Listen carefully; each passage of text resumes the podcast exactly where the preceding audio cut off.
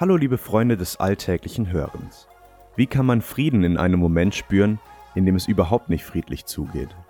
Joschka erzählt uns von einem krassen Erlebnis aus seiner Schulzeit und wie er dort ganz unerwartet Frieden gespürt hat. Viel Spaß!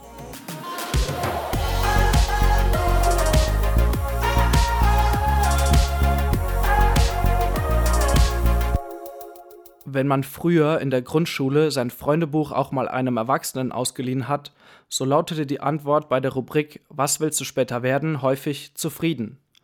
Wie langweilig, fand ich als Kind. Kein spektakulärer Wunsch wie Pilot oder Feuerwehrmann. Und außerdem hatte die Person nicht verstanden, dass die Frage auf einen Berufswunsch abzielte. Mittlerweile sind seit meiner Grundschulzeit ein paar Jahre vergangen und ich habe verstanden, dass bei »Zufrieden« mehr dahinter steckt als eine bloße Floskel. Gleichzeitig war ich neulich auf einer Kulturveranstaltung, wo ein Künstler von einem Moment seines Lebens erzählte, als er persönlich den bisher größten Frieden verspürte. Das hat mich ebenfalls an eine Episode aus meiner Schulzeit erinnert, nicht aus der Grund-, sondern von der weiterführenden Schule. Ich habe eine ähnliche Situation erlebt, die mir fast in Vergessenheit geraten wäre. Doch das ist sie nicht. Und deshalb möchte ich heute davon erzählen. Ein kleiner Hinweis noch: Es könnte bewegend werden. Es ist Sommer. Ungefähr dieselbe Jahreszeit wie jetzt. Nur noch nicht so unmenschlich heiß, da die Rekordhitze Sommer noch ein paar Jahre auf sich warten lassen. Es ist Freitag, der dreizehnten Juli zweitausendzwölf. Nur noch wenige Wochen bis zu den Sommerferien. Das Schuljahresende rückt näher und somit auch die Vorfreude auf die freie Zeit. Doch vorher stehen neben den letzten Klassenarbeiten noch die Aufführungen mit der Theater A G an. Aktuell läuft unsere intensivste Probenphase. Glücklicherweise wurden wir vom Unterricht dazu freigestellt. Es ist mein erstes Jahr in der Theater A G. Aufgrund eines Projektes im Jahr zuvor, basierend auf der Lektüre von Wilhelm Tell, bin ich auf den Geschmack gekommen und habe gewagt, mal etwas Neues auszuprobieren. Wir sind eine tolle Truppe, bunt gemischt und motiviert. Vor allem viele aus meinen Parallelklassen, die ich vorher noch nicht, aber dafür jetzt umso besser kennenlerne. Als einer von zwei Jungs war mir eine gute Rolle in unserem teilweise selbst kreierten Stück sicher. Es ist elf Uhr. Der Großteil des Vormittages ist geschafft. Gleich steht die große Pause an. Ich habe Hunger und muss erstmal aus der Aula, die neben unserem Schulgebäude liegt, raus zur Cafeteria und etwas zu essen kaufen. Auf dem kurzen Weg nach drüben reißt mich auf einmal eine Lautsprecherdurchsage aus meinen Gedanken. Achtung! Dies ist ein Notfall. Gehen Sie in die Klassenzimmer und verschließen Sie die Türen. Das kommt in Dauerschleife. Immer und immer wieder. Der Vorfall ereignete sich zu der Zeit, als Amokläufe an Schulen in Deutschland und besonders in Baden-Württemberg ein großes Thema waren. Jener in Winnenden lag erst wenige Jahre zurück. Uns ist sofort klar, was los ist. Bevor auf den Gängen allgemeine Panik ausbricht, eilen wir zurück in die Aula. Glücklicherweise hatten wir zur Zeit der Alarmauslösung Pause, da die Aula, warum auch immer, nicht an das Alarmsystem der Schule angeschlossen war. Wir hätten ihn also gar nicht mitbekommen. Zurück in der Aula macht sich Panik breit. Vor allem unsere Theaterpädagogin ist sichtlich überfordert mit der Situation. Wir sollen uns irgendwo verschanzen, aber nur wo?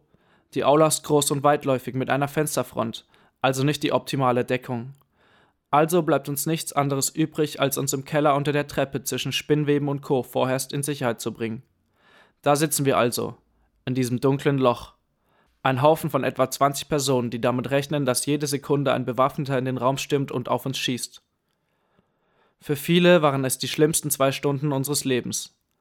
Als ich später erfahren habe, dass manche andere Klassen in ihrem Zimmer zum Zeitvertreib mit einem Laserpointer Ziele an der Tafel abgeschossen haben, konnte ich damals wie heute meine Fassungslosigkeit nicht in Worte fassen.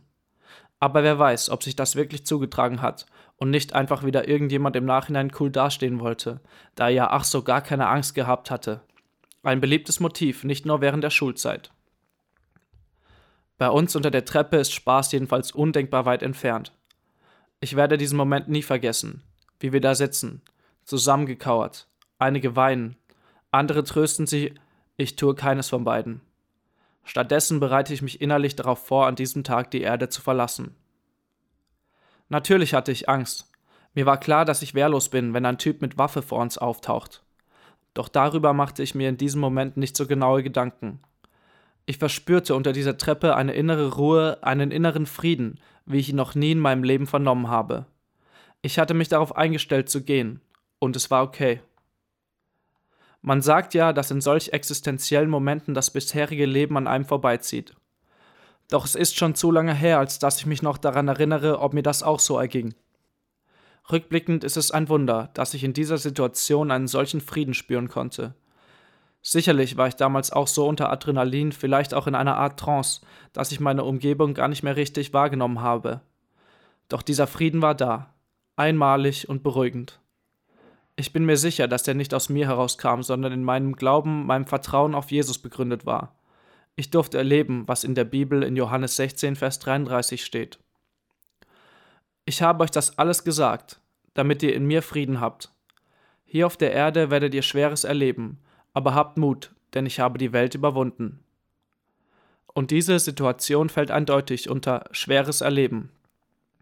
Letztendlich hatte sich herausgestellt, dass es sich lediglich um einen Fehlalarm handelte. Ein mehr als geschmackloser Streich von ein paar Schülern, die später der Schule verwiesen wurden. Doch zu dem Zeitpunkt des Alarms wusste das niemand. Schon gar nicht wir, abgetrennt in einem externen Schulgebäude unter der Treppe in der Aula. Sogar das Spezialeinsatzkommando rückte an, mit Hubschrauber und allem drum und dran. Nach ein oder zwei Stunden öffnet jemand die Tür zur Aula mit einem lauten Geräusch. Jemand schreit. Jetzt ist es wohl vorbei. Plötzlich stehen Bewaffnete vor uns. Es sind Polizisten. Noch heute weiß ich, wie ich damals sichtlich verwirrt war, mittags mit meiner Familie beim Essen zu sitzen. Ich war fest davon überzeugt gewesen, dass heute mein letzter Tag war, den ich nicht überleben würde. Deshalb hatte jedes andere Szenario in meinem Kopf keine Rolle gespielt. Es gab keinen Plan B. Ich stand unter Schock und brauchte eine Weile, um das Erlebte zu verarbeiten. Und auch wenn ich das nicht nochmal erleben will, bin ich doch dankbar, diesen Frieden gespürt zu haben.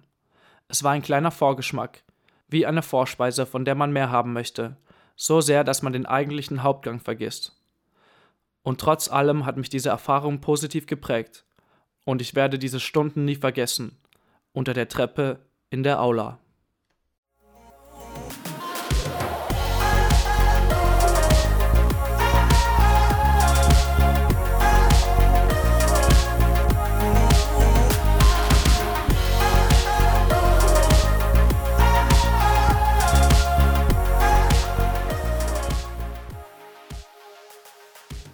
Das war der Alltagspropheten-Podcast. Wenn dir diese Folge gefallen hat, freuen wir uns, wenn du sie weiterempfehlst oder uns ein Feedback dalässt. Wenn du unsere Texte nicht nur mit deinen Ohren, sondern auch mit deinen Augen erleben möchtest, schau bei uns auf alltagspropheten punkt de vorbei und folge uns auf Facebook, Twitter, Instagram und WhatsApp, um keinen Beitrag mehr zu verpassen. Bis dahin, mach's gut und viel Spaß beim alltäglichen Hören und Lesen.